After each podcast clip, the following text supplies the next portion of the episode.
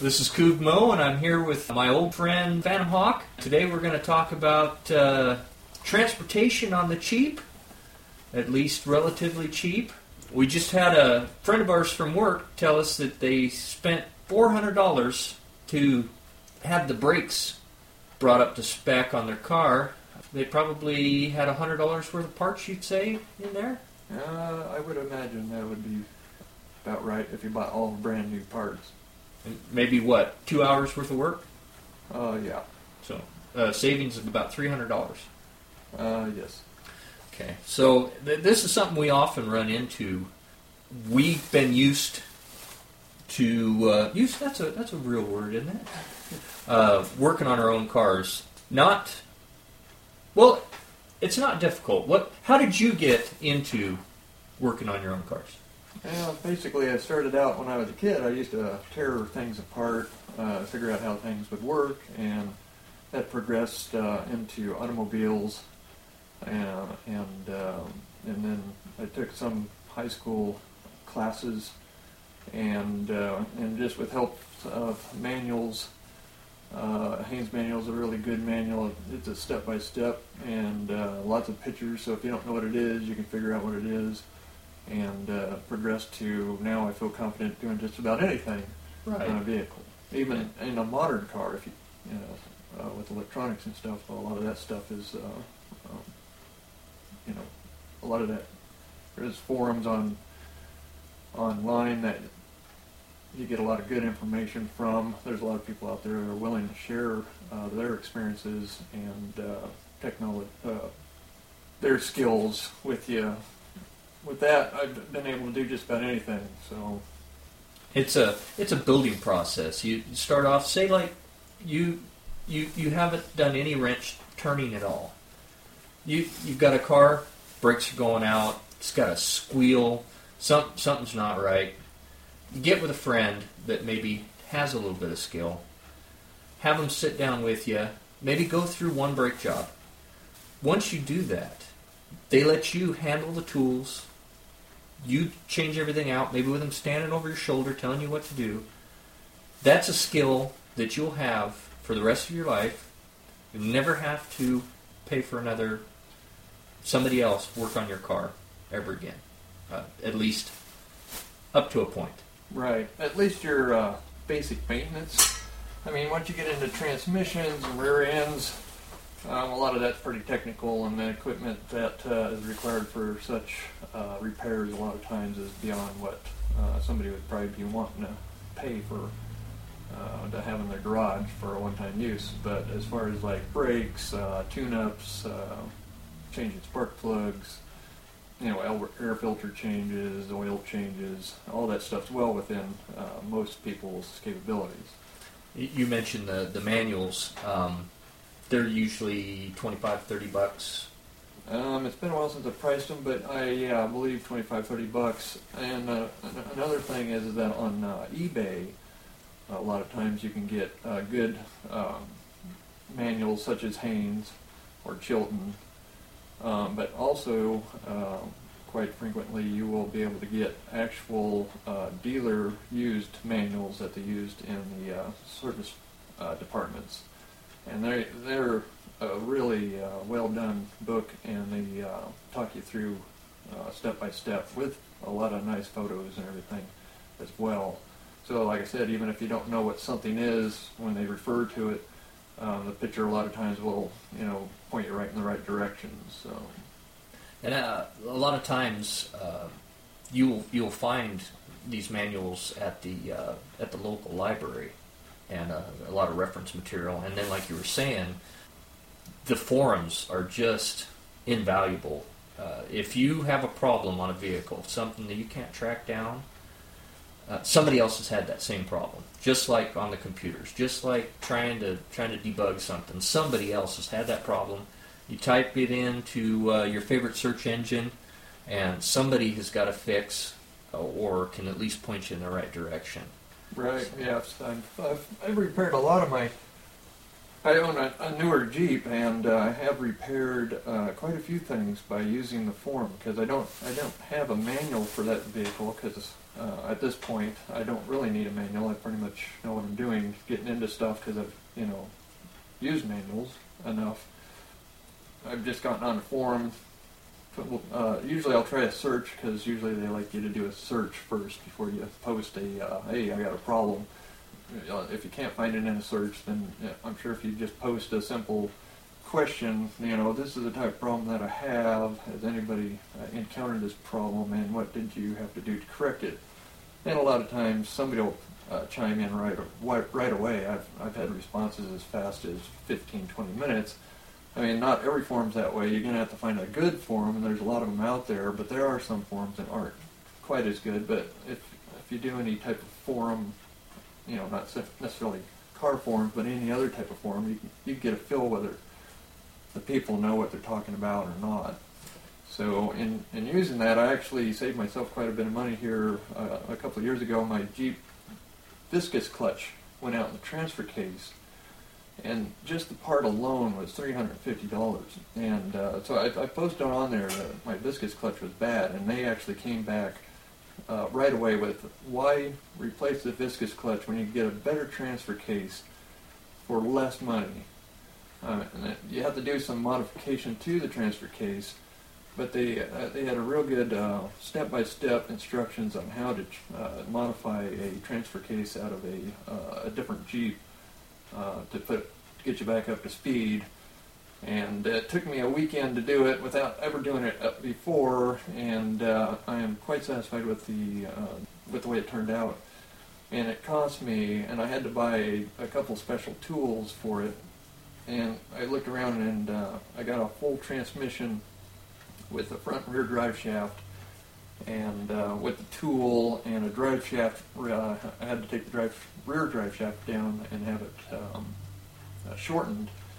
It uh, it came together to right around two hundred bucks. Wow! So, so you saved one hundred dollars uh, over the cost of uh, yeah, two hundred fifty bucks just for the part is what I saved. Not to mention if I would have paid somebody to do the labor to install it, which I was quoted, I believe, between eight and twelve hundred dollars. So wow. Doing the work myself, I got a better transmission in the end, and I saved myself uh, two hundred fifty dollars over what just the part cost would have been to fix the other transmission. Yeah, and got a better trans or trans, I should say transfer case, and got a better transfer case out of the deal. Now, uh, I, I kind of wanted this to, to go towards also saving money in transportation. We we live in a uh, a county that is pretty large, and our public transportation sucks. We both work at the same place. We carpool uh, twenty-two miles one way. We have to actually go into another county. So pretty much you got to have a set of wheels. If a person wanted to, uh, needed a needed a car, getting ready for winter. Winter's coming up. You're going to have to put the bicycle away. You have to put the scooter away. You got one thousand dollars to find a good car. What would you be looking for to make sure that you had a good, solid car to get you through the winter? Well, first off, uh, it's going to be hard to find a good runner for one thousand dollars. You're obviously probably going to have to put some time or a little money into something. In my case, I was looking for a, a vehicle because uh, I did get a job that's twenty-five miles one direction. So um, to save wear and tear on my Jeep, which is more my off-road vehicle and not really suited well for commuting, I, I decided I, uh, to look for another vehicle that was going to be economical on gas, one, because the Jeep's a V eight, it's gas hog, and uh, two, I wanted something that was fun to drive. So I, w- I actually went back to vehicles that I used to drive twenty years ago. One reason is because they're still readily, or not readily available in my case, but are still available at a reasonable price, and uh, and parts are available for them, and I'm familiar with them already. So, in fact, I cut a lot of my teeth on mechanicking on these vehicles because they are very simple. So I, I checked, I kept my eyes on Craigslist, and uh, this particular vehicle showed up, and they wanted six hundred fifty dollars for it. And I called the gal up and I told her uh, that uh, I'd be willing to purchase the vehicle, but uh, I was not going to be able to drive, six, in my case, uh, five hundred miles to pick it up and come back and, and uh, be in my budget. Uh, and she she informed me that uh, if I was willing to pick it up, she would uh, to make her an offer and she would uh, think about it. So I went ahead and offered her three hundred bucks for the vehicle and picked it up sight unseen. And when I showed up there, I was quite disappointed because the pictures, uh, not that she was trying to scam me or anything, but the, the pictures looked awesome.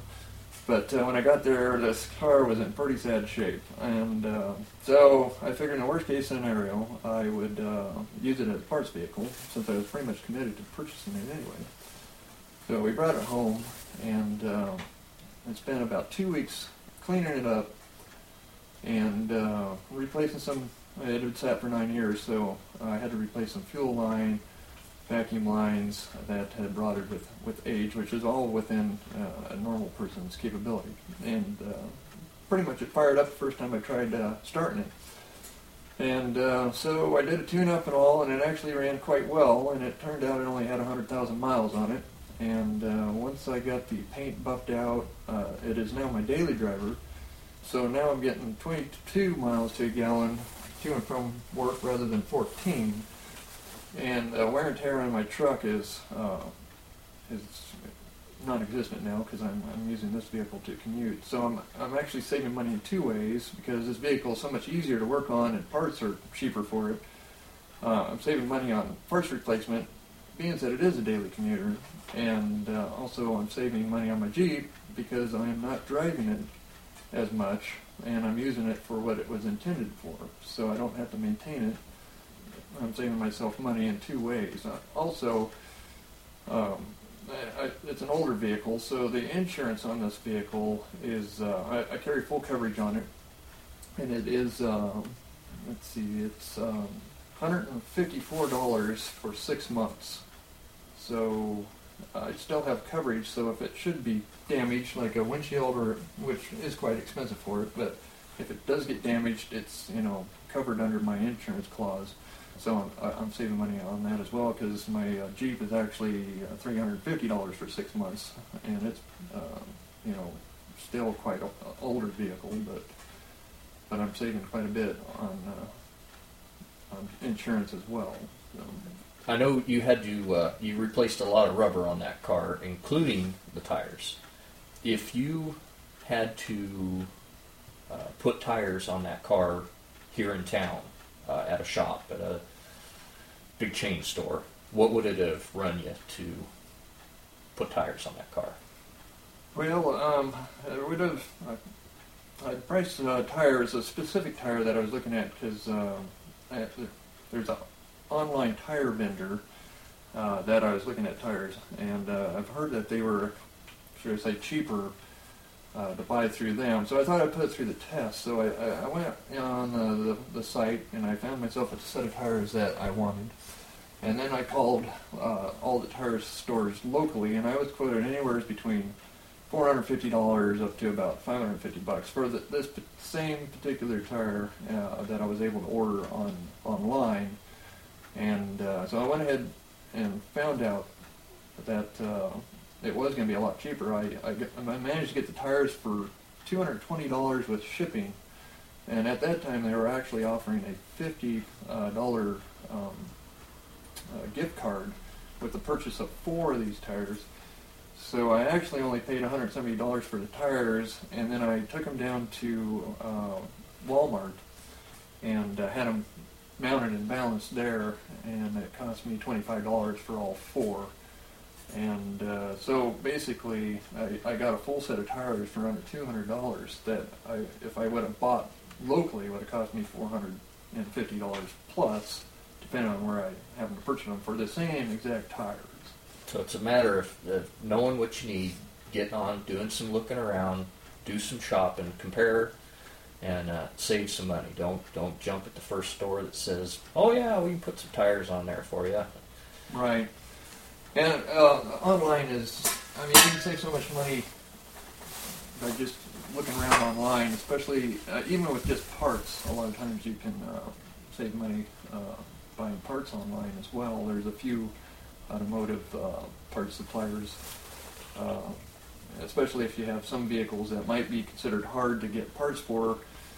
Uh, like some of your older vehicles, you know, you might not be able to run right down to your local parts supplier and, and be able to pick it up, but you'll be able to pick them up online. And another thing is on eBay, a lot of times, especially if you're driving a, an older vehicle, uh, sometimes they try and uh, clear out their warehouses because they need to make room for newer parts for the newer vehicles. So there are people that buy up these parts and then they sell them uh, like on eBay. So Um, if you keep your eyes open, you can pick up parts on eBay for quite substantial less money than you would if you you know, had to go through a, a regular retailer.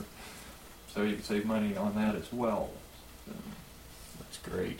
So now, if uh, if we we discussed the car that you you picked up, but if if you were to tell people they needed a, a, a good, solid, cheap car to keep an eye on, what what would they be looking at? What would you push them towards? Smaller, older Japanese, German? Yeah, that's a that's a tough question because I mean I have my preferences and I feel that they're easier to work on. Um, I'm sure uh, other people would beg to differ with me on certain aspects of that, but uh, I, for one, don't like front-wheel drive vehicles. I find most of them very difficult to work on, and unfortunately. Uh, That's the majority of the vehicles on the road now. But if you can find a nice uh, rear-wheel drive vehicle, I feel they're easy to work with because you don't have so much uh, components in the way uh, and the engine sitting in there in a way that you can actually get to it a lot easier. You shouldn't have to pull a fender off to change a fan belt. Right, right.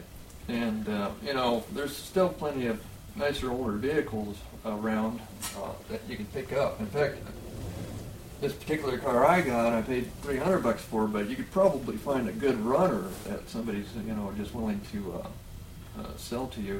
Uh, probably, uh, well, there was one that just came up here, and I think they wanted fifteen hundred dollars for it, and it had sixty-six thousand miles on it. Uh, granted, it's forty years old, but, you know, it still gets you to point A to point B, and, uh, you know, in, in some cases, people don't, you know, look down upon an older vehicle, but I find that my vehicle gets quite a bit of attention wherever I drive it, and uh, so it's kind of more unique because I own it and nobody else does. So to me, it's a joy to drive, not only because I'm saving money, but because I'm getting attention that, you know, um, other people ain't getting in their car. Yeah, you can buy a Ford Mustang, but, you know, everybody's got a Ford Mustang. But you buy something that's a little more unique, and it's, you know, easier to get parts for, and people are, like, coming up to you and asking you in the parking lot, uh, where'd you get it? You know, oh, I remember my dad had one of those. You know, oh, I remember when I was a kid I had one of these. So uh, it's a lot of fun uh, driving an old, older vehicle. Um, but there is a point, like, in the eighties they had a lot of vacuum lines that, you know, they were just a mess, and, and a lot of those vehicles... Uh, today would probably be a little over the top for some certain people that want to work on their own vehicles, but uh, not all of them, but uh, some of them. So when you're looking for a vehicle, it's something you got to keep uh, in the back of your head. What what are you willing to get get into? Um, if you get something in the seventies, they're actually quite basic. They hadn't gotten into the computer control uh, era yet, and all your vacuum lines and all are pretty straightforward. Uh, in the eighties, they started going to uh, computer-based ignition systems, and uh, they get a little more involved because they're trying to do uh, things with vacuum, engine manifold vacuum, uh, and, and as it turned out, that didn't really work out well for them now. That's why we have all electronic now. So, uh, and electronics isn't that bad, right? My ninety-four Jeep, it's got a lot of electronic components on it, but it's pretty straightforward, and the computer will actually talk to you. If you have a problem, that's the first thing you want to check, is uh, see if the computer has anything in storage, in its memory storage, because it, uh, it self-diagnoses uh, all the time. And if you ever have a check engine light on, that's telling you that it's got a, a code waiting to be pulled, so you can, uh, and it will tell you, it won't, t- it will tell you what's wrong. It won't necessarily be what the problem is, but it gives you this circuit that you need to look at. A lot of times it is the, the component, but it could be, you know, you got a, just some uh, corrosion on a connector somewhere in the system as well.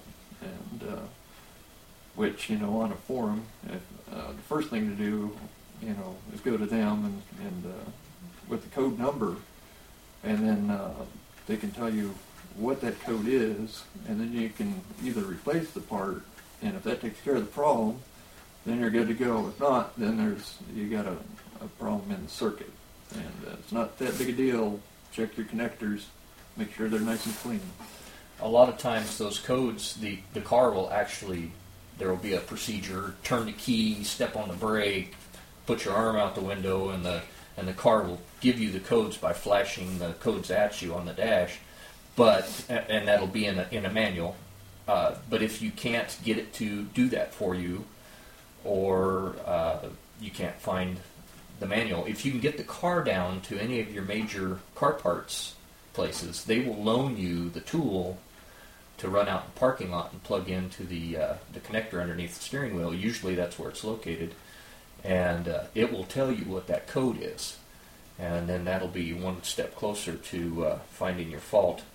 Uh, you mentioned earlier about uh, the older cars maybe not being it for everybody because, you know, they are, you know, got some paint peeling and they're looking a little rough, they're a little tired.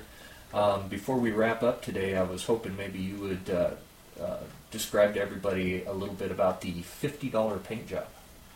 Oh, yes, the fifty dollars paint job. There's actually a online uh, forum on the fifty dollars paint job now, and I don't remember what it's called now, but... Um, I'll, I'll find it and put a link in the show notes. Oh, okay. Yeah, it's actually... Um, I first read about this about, oh, I don't know, about four or five years ago, and a guy uh, had originally done it because he had an old Charger, and he had the bodywork done, or he did the bodywork himself, actually, and he uh, actually uh, went to some places and uh, got paint quotes. Now, all they had to do was paint the thing, and they were getting, like, I don't remember, but back in the, uh, this particular paint job he wanted, I think they were getting you know, quotes of uh, like three thousand to six thousand dollars. And he just thought, that, that's way too much to paint for paint on this vehicle. And uh, so he decided he was going to try and paint it with Rust-Oleum. Um, So, I don't know where he came up with the idea, but he actually, um, and, and it was originally uh, a roll, what they call a roll-on method, and they use rollers. They uh, dilute the paint down to a water consistency, and they use these foam rollers about three inches wide and uh, rounded on the edges. And uh, it, now, it, it doesn't go on real thick, and it looks like crap the first three, four coats. And then you sand in between every two or three coats, and I think ideally they want anywhere between six and nine coats of this. And when they're done, these, some of these cars are just phenomenal.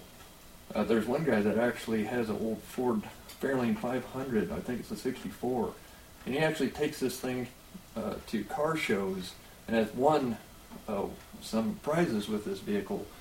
And uh, a lot of people can't believe it's a fifty dollars paint job on the uh, on this vehicle. It looks that good. Now they've they've gotten. Uh, I mean, they still have the Rust-Oleum. You can still do it that way, but there's also another product on the market now, and it's um, I can't recall what it is. It's actually a boat paint, and uh, they're getting really good using the same technique. Results with that as well, but it's a little bit more durable, from what I understand, because it's more U V resistant over the Rust-Oleum. And now there's actually spray applications as well. For people who don't like to sand as much. Right, right. And you can get away with two or three coats with the um, with the spray. And I've actually tried this on, uh, I haven't done a gloss yet, but uh, I did a, a flat black on my hood, and uh, it actually turned out quite well. I was, I was pleased with the results, uh, although, you know, it's got to keep the bugs out of it, but but with the uh, with the gloss paint, uh, when you're done, you actually buff it, so you don't have to really worry if bugs and stuff get into your paint. So you can do this right in your driveway, um, roll your paint, uh, let it dry, do your light sand, paint it again, and uh, you do this over a day's, you, you can't paint it right away. You got to let the original, the first coat dry. So most people that do it seem to, if they're doing it quickly, they'll paint it in the morning uh, and sand it in the evening and then paint it again in the morning. All right. That is some good stuff. Um, I hope uh, everybody was able to get something out of this today. Uh, please leave some feedback, ask any questions. Uh, be glad to get back with you on it. Hey, everybody. Help out H P R. Put out an episode. Phantom Hawk, thanks for being here in the shop today and helping out with a podcast. And appreciate it. No problem. All right. Take it easy, everybody. Thank you for listening to Hacker Public Radio. H P R is sponsored by caro dot net, so head on over to caro dot net for all your hosting needs.